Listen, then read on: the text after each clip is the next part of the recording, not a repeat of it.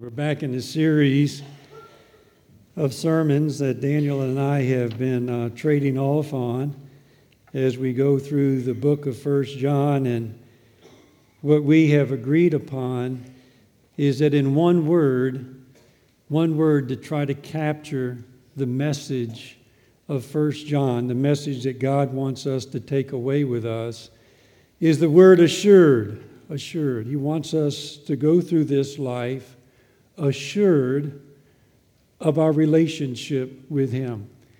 We need to be secure in that because out of our insecurities comes all kinds of dysfunctional behavior. And so, God wants us to know confidently, assuredly, where we stand and where we are in our relationship with Him. And so, as we come down to 1 John chapter 2, verse 18, the title of my message this morning, as we look at these verses through verse 27, is we need to be assured of the truth. We need to be assured of the truth. I'm going to read this passage of Scripture, and as I read it, I want you to look and listen for three key words. These three words, they all began with the letter A. These three words tie it all together. They connect the dots for us as we look at this idea and this concept of being assured of the truth. And so you look for those three words, we'll identify them together in just a moment. These are three critical realities regarding the truth about life. And so let's, let's look for them. Children, it's the last hour. And just as you heard that Antichrist is coming, even now many Antichrists have arisen. From this we know that it is the last hour. They went out from us, but they were not really of us. For if they had been of us, they would have remained with us. But they went out, in order that it might be shown that they all are not of us.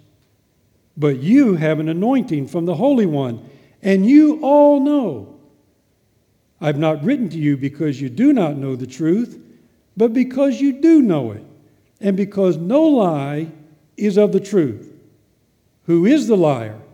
But the one who denies that Jesus is the Christ. This is the Antichrist, the one who denies the Father and the Son. Whoever denies the Son does not have the Father. The one who confesses the Son has the Father also. As for you, let that abide in you which you heard from the beginning. If what you heard from the beginning abides in you, you also will abide in the Son and in the Father. And this is the promise which He Himself has made to us eternal life. These things I've written to you concerning those who are trying to deceive you. And as for you, the anointing which you received from him abides in you, and you have no need for anyone to teach you. But as his anointing teaches you about all things, and is true and is not a lie, and just as it has taught you, you abide in him. Let's pray together. God, I, I pray that this, these next few minutes that we have together will be not just time spent in a church, not just time spent listening to a sermon, but God, I pray that it will be time in which you teach us something about abiding in you. God, we don't want to settle for anything less than that. God, is you've given to us your word, the deep truths of your word, the presence of your Holy Spirit, that this might not just be an exercise of some things going in one ear and out the other, but that God, this might be an experience of abiding in you. Draw us close to you right now through your word as your Holy Spirit ministers to us. In Jesus' name I pray. Amen. Did you find those key words?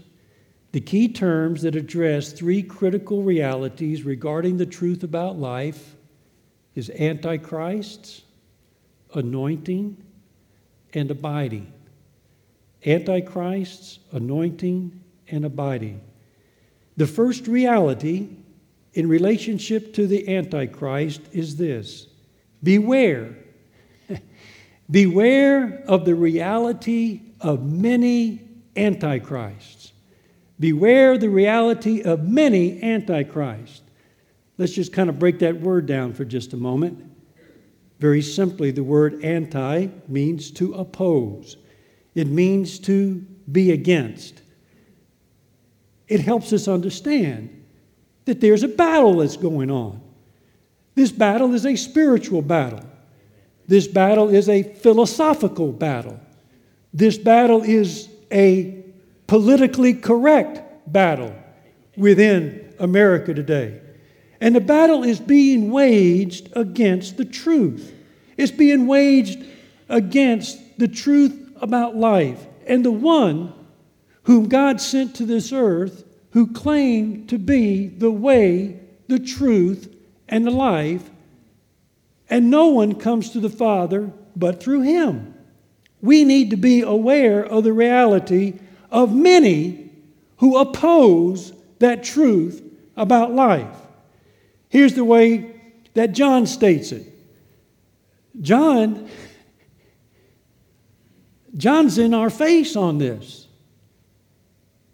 John is direct on this. John does not want us to miss this point. Here's what he says Children, it is the last hour. And just as you heard that Antichrist is coming, even now many Antichrists have appeared. From this we know it is the last hour. A couple of different times in this one verse, he mentions it being the last hour. There is a ring of finality about that. We are living in the days that is the last hour.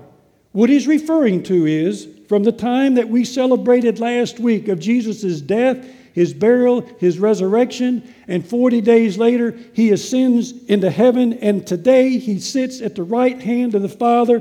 And the story of redemption is final, it's complete. There's nothing lacking. And what God wants us to know about how you and I can have a relationship with Him. This is the last hour. This is the final word that God has to say to us about salvation. It's all about Jesus. It's all about Jesus. There is a ring of finality in this word, in this terminology, that you and I are living in the last days. The disciples, after Jesus left them and went into heaven, that's the beginning of this last hour. And we're still living in this last hour until Jesus comes back. And there's a truth about you and I living in this last hour. And the truth is that there are going to be many antichrists, those who oppose Jesus as the one and only truth about life. And so Jesus says, Beware to his disciples in Matthew chapter 24. There's going to be many who claim to be the Christ, and they will be misleading to you. And so, that which is characteristic of this last hour, there is an increasing sense of urgency to beware, that there is an increasing sense of intensity in this battle for the truth.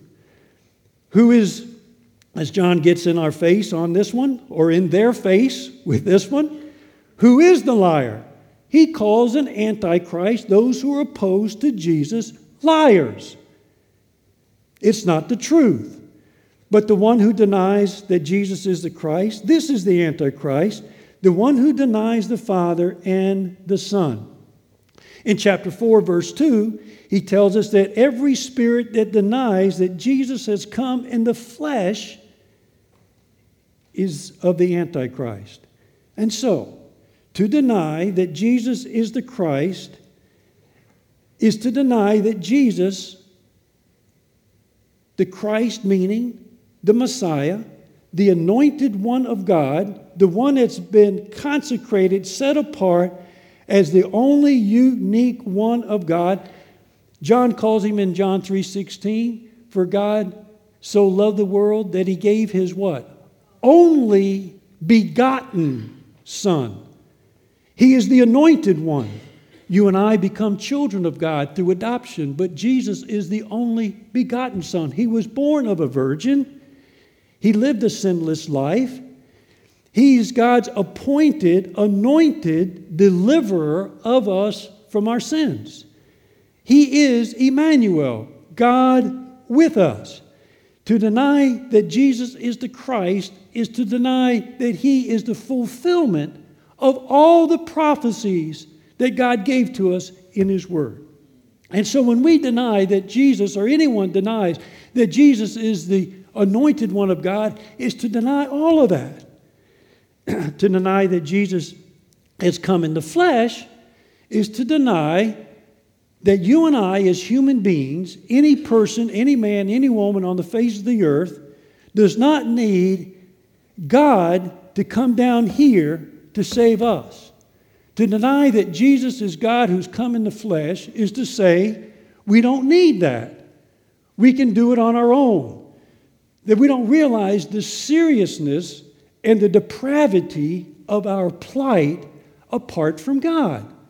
To say that Jesus is anything less than God come to us in the flesh is to say that mankind does not need God to come to him to save him of his sins. And so, how important it is that we realize that to say that Jesus is the Christ. So, what does it mean to say that Jesus is the Christ? Well, it is to say this. To profess that Jesus is the Christ is to say that Jesus is the truth about life, and it is all about Jesus. And this truth is not just simply an intellectual truth, but this truth becomes relational as we put our faith and trust into Christ.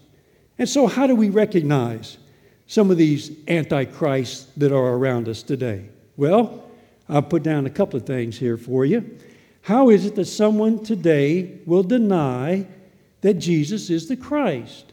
Well, antichrists today would teach us that Jesus is not enough. Jesus is not enough. Beware of groups that will include Jesus in their teaching, but they will add other things to what we need to do for salvation. Whether it be the things that we embrace in our beliefs, whether it be our feelings, whether it be our works, beware of groups that add something else to Jesus. That Jesus is not enough. Another little way to look at that is those that embrace what they refer to as our intellectuals, pseudo intellectuals, I like to think of them as, agnostics, agnostics.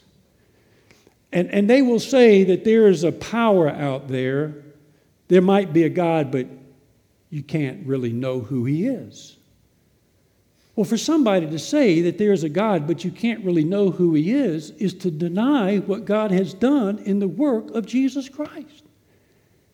When we realize that Jesus is the Christ, we realize that Jesus is the exact image of that invisible God.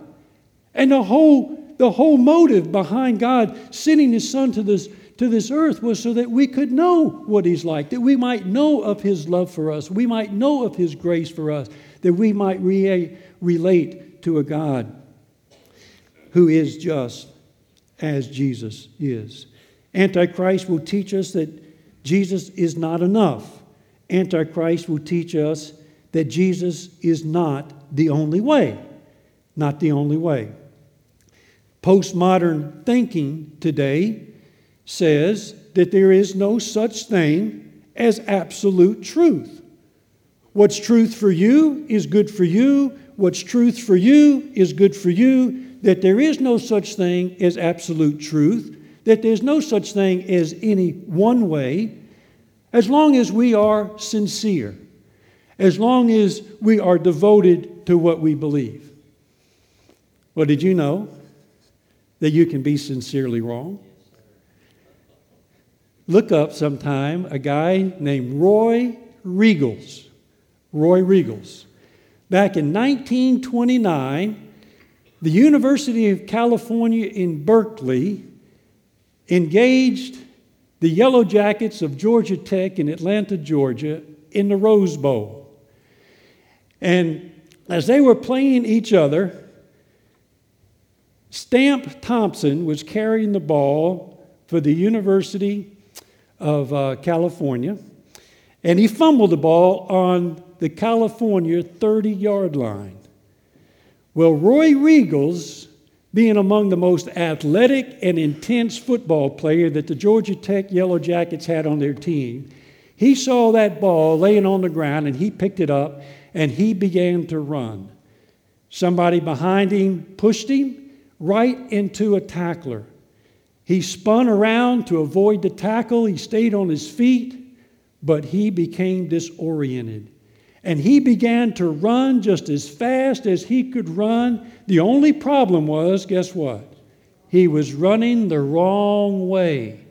And the coach and all the players on the sidelines and all the stands that were Yellow Jacket fans all those fans were yelling at him to stop, and he just kept going as sincerely and devotedly and as quickly as he could possibly run. And all the players of the Georgia Tech team were running after him. They finally caught him on the three yard line, and he carried the man down to the one yard line before he finally fell to the ground.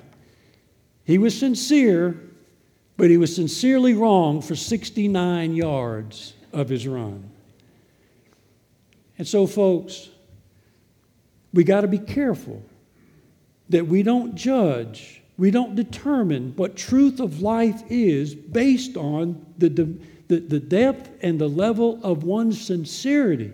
Because you can be sincerely wrong. And God sent His Son Jesus so that we might know what truth truly is. You see, So far, so far, what John has given to us in chapter 1 and so far in chapter 2, he's given us some tests. And first of all, he's given to us what we might refer to as a morality test. And what that morality test is saying is Darryl, if you claim to be a believer and you're living in immorality, you're walking in darkness and not in the light, you better check that out because that inconsistently indicates that you do not know God because God is light and in Him there's no darkness at all. And so that test will help me know whether or not I've got an authentic Christian faith in Jesus Christ. Chapter 2, he gives to us the love test. And what he says to me is, Darryl, if, if, if I'm having an issue, an issue in my life of hating my brother, you better check it out. Because an authentic Christian has the love of God that's being perfected in his heart that enables you and empowers you, Darryl, to love even those who are unlovely. Unlovely. And so there's the, there's the morality test, there's the love test. But now he goes to the truth test. Why does he do that? Because here's, here's the reason why. Because we can live perfectly moral lives. We can live even loving lives and be devoted, deeply devoted, sincerely devoted to living a life of morality, deeply devoted to living a life of loving other people, and still miss the truth. Still miss the truth. How important it is, how important it is that we recognize that God has given to us in His Son Jesus and our relationship with Him the opportunity to have a relationship with nothing less than the truth about life. And so, beware of the reality of many antichrists that will lead you in different directions and mislead you in life. Secondly, beware of the reality of His anointing for the purpose of keeping us on the pathway of truth. Obviously, probably one of if, if we were to write down with what is our favorite scripture, many of us would certainly have somewhere on our list the 23rd Psalm. And we're most, many of us are, are most familiar with that. And, and, and, in Psalm 23, verse 3, David says this He says, He guides me, He guides me on the paths of righteousness for His name's sake. Well, here's a guy in the Old Testament. Here's a guy who's got a relationship with God. And what he really says, he said, He guides me in the paths of righteousness for His name's sake. He guides me. Here's the question How in the world does God guide you? John answers that question for us right here. If you want to know God's system for guiding you in life, guiding us as believers, He tells it to us right here. It's through His anointing. Here's what He says in verse 20 But you have an anointing from the Holy One, and you all know. You'll not see it on the screen, but verse 27 says this And as for you, the anointing which you received from Him abides in you you have no need for anyone to teach you, but as his anointing teaches you about all things, and is true and is not a lie, just as it has taught you, you abide in him. So, this anointing is that which God has given to you. To anoint, to anoint means to pour oil on someone as part of a religious ceremony.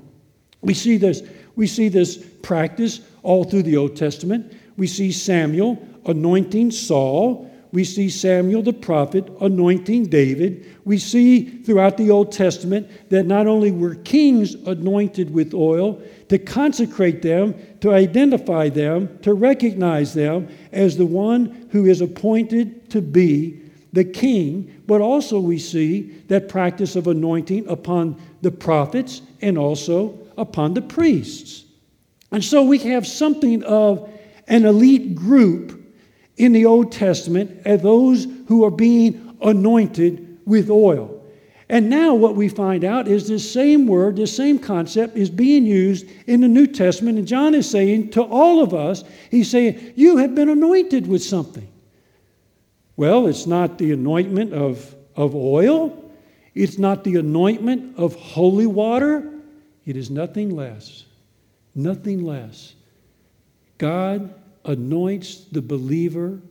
Every single one of you that are sitting here this morning that have genuinely trusted Jesus as your Lord and Savior, when you bowed your head and you closed your eyes and you prayed a prayer and you said, Lord Jesus, I need you, and I open the door of my heart to receive you as my Lord and Savior, take control of the throne of my life, you know what happened to you? you were born again. The Bible tells that. Things start becoming new. Not only were you born again, but you were forgiven of all your sins. All right, we, we, we agree with that. We talk about, well, I'm not perfect, but I'm forgiven. I realize I got a brand new life. I'm born again. We find out that we, we, we, we recognize what God has done for us through this familiar terminology. But how many of us, how many of us would say, I'm anointed? I'm anointed. We sometimes reserve that for these special elite people, just like in the Old Testament King David, King Saul, and, and, and the prophets Elijah, and, and, and the priests, and so forth. Oh, yeah, they were anointed, but not little old me. Maybe Billy Graham was an anointed preacher, or maybe we hear somebody else and a, great message, and you say, Boy, that person, that preacher was anointed by the Holy Spirit. Or maybe somebody gets up and they sing. And when they, through that song, we, we just identify and God just, just grabs hold of us and speaks to us. So he said, man, that was anointed singing.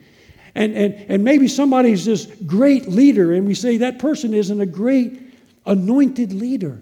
But this concept, this concept is applied to us. And what this concept is teaching us is this that what God has done in the anointing of you and me in his, through His Holy Spirit is that He is setting you apart. He's consecrating you, but He's also equipping you. In the anointing, not only does the anointing set you apart, He gives to us nothing less than the Spirit of truth. And you've been anointed with the Spirit of truth that gives you the capacity to have a relationship with the one who claimed to be the truth. So that you can follow the truth and know where the truth is leading you. And that's because you've been anointed by the Spirit of truth. And so, not only does it consecrate you and make us different from those that are out there who don't have the Spirit of truth, but it also equips us and empowers us to live the life consistent with the life of truth. There's true, two truths about this anointing. First of all, this anointing is received from God. It's received from God. He says, You have an anointing from the Holy One. God's the one who's anointed you. It's not a matter of whether or not I put my hands on you. It's not a matter of what I sprinkle you with a little holy water. It's not a matter of whether or not I touch you with a little bit of oil on your head or pour it over your or your head. It's God who anoints the believer with nothing less than the Holy Spirit. Not only is it received from God, but it is given to all. It's given to all. Yes, you're a child of God. Yes, you've been forgiven. Yes, you've been born again. But don't stop with that. Don't underestimate what it is that God has done for you. He has anointed you with the Spirit of truth. I intentionally brought this thing into the pulpit with me this morning. I usually leave it downstairs. Some of y'all have it with you and probably one of them will go off at some point in time in the service. But I hold in my hand this thing. You know, this thing is really more than a phone, isn't it? You know, I, I oftentimes refer to it as my phone, but it's more than a phone, isn't it? It's called a smartphone. and that is because it has the capacity to help me in ways that I don't even know about. I'm on a learning curve. All right? I'm trying to learn all the, I mean, at my fingertips, I've got access to all these helps. They call these helps apps, applications, okay? I have, and Susan will say amen to this, I have a navigational app. And it's amazing how that has reduced the conflict that we have when we're trying to find some place where we're traveling in unknown territory. And so I have this app, navigational app so that when I'm heading into unfamiliar territory, all I have to do is to type in my destination. And guess what happens? I push a little button that says, let's get started. And just amazingly, almost miraculously, there's this sweet little voice positive little voice that comes across this device right here, and it speaks to me, and it says, Let's get started. And, and the first thing it says, in 300 feet, make a left hand turn. And when I go 300 feet and I make a right hand turn, she is so sweet that she corrects me and she helps me get back on course. This app is called Waze, W A Z E. And this app will tell me when I get a wrong turn. This app will tell me when there's traffic that's ahead on the interstate when I need to get off. It will tell me when there's a stalled car on the shoulder of the road. It'll even tell me when there's a pothole to avoid ahead. It will tell me when there's an accident that's ahead. It'll even tell me when there's a policeman that's going to catch me if I'm going too fast. By the way, by the way, those of you that have these little navigational apps, have you noticed that it's always a lady's voice? Why is that? There's three reasons why it's a lady's voice. First reason is this men, we know women know everything. Amen? Amen. Men, we know that women are always right. Amen? And we know, men, we know that when we make a wrong turn, they're going to let us know about it. Amen. How does this thing work? How does this thing work? This, this device, somehow or another, is connected to what's referred to as the GPS system the global positioning system. Somehow, electronically and all that, it taps in to this network of more than 30 satellites that are out there going around the earth, and it can zero in on where I am and where I want to go. If human beings have figured out how to tap into this network that's out there in outer space, orbiting around the earth, and you can take the whole system and make it accessible, accessible to little old me living in Roanoke, Virginia, going to some little side street somewhere and some other. If mankind can figure that out, guess what?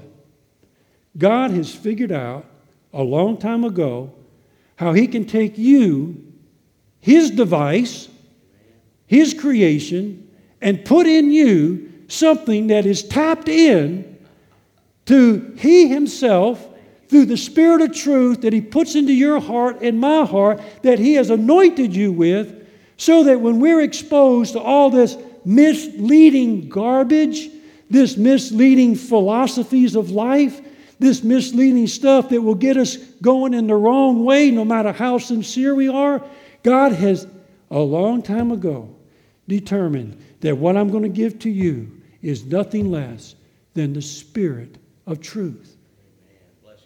Jesus. Jesus was the truth. And so, what God has given to us is the same Spirit that was in Jesus. He's put it in me, He's put it in you. And He gives us these promptings to let us know when we're going the right way. And when we get off the course, there's a little voice inside of us. There's a little prompting of the Holy Spirit. We call it conviction that lets us know that we've gotten off course and we need to come back to Him. Every believer comes equipped. Every believer, not every person, but every believer comes equipped with a TPS system, a truth positioning spirit. The truth positioning spirit.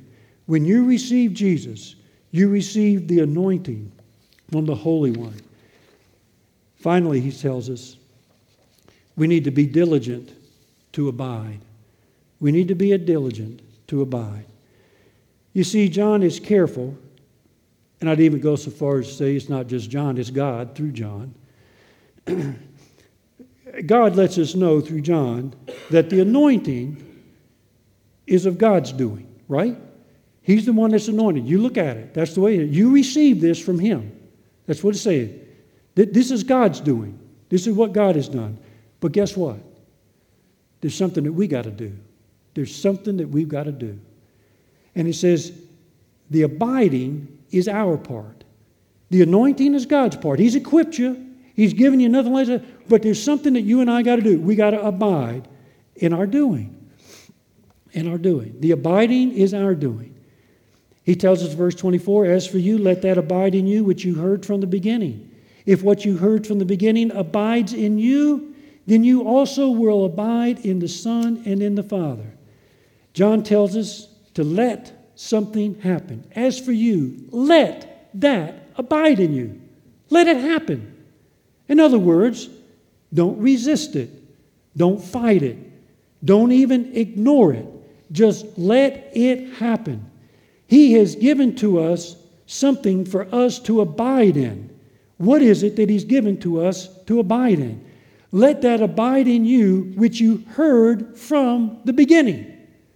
Apostolic teaching the teaching of Jesus that comes to us through the apostles, the apostolic teaching that is given to us in His holy word, the Bible. And folks, be careful. Be careful. There's a lot of misleading ones that want to lead lots of followers in abiding in another word, or not just this word, but even the word of the Book of Mormon. The Book of Mormon, inspired by Joseph Smith, not inspired by one of the apostles, not inspired by Matthew, Mark, Luke, or John, not the apostle Paul, but inspired by others. We need to abide in that which we heard from the beginning. That's God's word. We abide in his word. Jesus said, Jesus said, Disciples, if you want to be a true disciple of mine, you abide in my word. You abide in my word, and you will what? Know the truth, and the truth will make you free. What's a picture of abiding? John chapter 15, verse 5. The picture, what an appropriate picture for us today in the springtime. We see some of these trees, we see these bushes coming to life. And the reason that they're coming to life, that which looked to be dead, no life at all, and now the leaves, and now the buds, now the beginning of the fruit, is because they're connected. They're abiding in the vine. That's the picture of abiding. It's not something that's sporadic. It's not something that's just impulsive. It's not just something that when you feel like it, you come to Christ, but it's abiding. It's all the time. It's the same way of this little device right here. You know what's going to happen if I plug this thing in and I try to find a place in Washington, D.C., and I plug it in? By the time I get there, guess what's going to happen to this little device? All by itself, it's going to lose its power. And so I plug it in. I plug it in to the cigarette lighter. I plug it in and I got a source of energy. and this thing abides in that source of energy. And as it abides in that source of energy, it is able to fulfill its purposes and accomplish what needs to be accomplished. And so that's the abiding. Once a week is not abiding. Abiding does not mean something that you do occasionally or when you feel like it, but it's that which becomes a habit. When we let the word of truth that was inspired by the Spirit of truth abide in us, then that same Spirit of truth will inspire us and keep us in the way of truth. Now, chew on that one for a while. Fill in the blanks, and you think about it. When you and I let the word of truth, that's this right here, when you and I let the word of truth that was inspired by nothing less than the Spirit of truth, when we let this abide in us, then that same Spirit of truth will inspire us and keep us in the way of truth. Abiding in God's Word is a term that defines the relationship. It's something that's tangible, it's something that's measurable, it's something that we can know if we are in right relationship with Him. But, folks, it's not how much you know, it's how much becomes a part of us. And that's what abiding's all about. It's not just how much you can read, it's not just how much you can crash course, but it's how much of this becomes us. Jesus said a very controversial statement that's going to lead us to the Lord's Supper. Jesus said this He who eats my flesh and drinks my blood does what? Say it with me abides in me, and I in him. Jesus is not talking about cannibalism. We're not to interpret this literally. Jesus is talking about believism. Jesus is talking about what, what it means to really be a believer in Him. And when we're really a believer in Him, we take Him in. When, when, in just a moment, when, when, we, when we eat this bread, as small as it is, okay, as tiny as it is. But in, in just a moment, when, when we eat this bread and when we drink this little cup of juice, whatever we eat and put in our mouth, and it, be, it, it, it gets into our body and it becomes a part of us. We are what? What we eat. We are what we eat. We are what we drink. And, and when, when you and I take Jesus in, that's what it means to believe. Not just a little, a taste of Jesus every once in a while, but when we take him in, when we abide in him, that's true believism. And he becomes a part of us. And, and we digest him. And he gets into every area of our life. And, and that's what he's talking about. And, and when people heard that, when people heard that, they couldn't take it in. And they, many, most of them, departed from him. This morning, this morning, those of us who are believers, those of us who would say we're not just playing a game, but we've taken him in. By faith, by trust, we have eaten him. We are drinking him. We're digesting him. We want Jesus into every pore, every attitude, every thought, every habit, every relationship, every interest. We want him to come in and just be a part of who we are. Those of us who want to say that, not just audibly, but those of us who want to say that through our practice this morning of taking a piece of bread, taking Jesus into our life, so to speak, drinking the cup. It is our opportunity to profess that this morning. I'm going to ask the deacons that will be assisting in the distribution of the elements of the Lord's Supper to just gather there in the back as, as we prepare. Just, just bow your heads for a moment. Bow your heads for a moment. And, and there are those that are here this morning that don't know anything about this TPS system.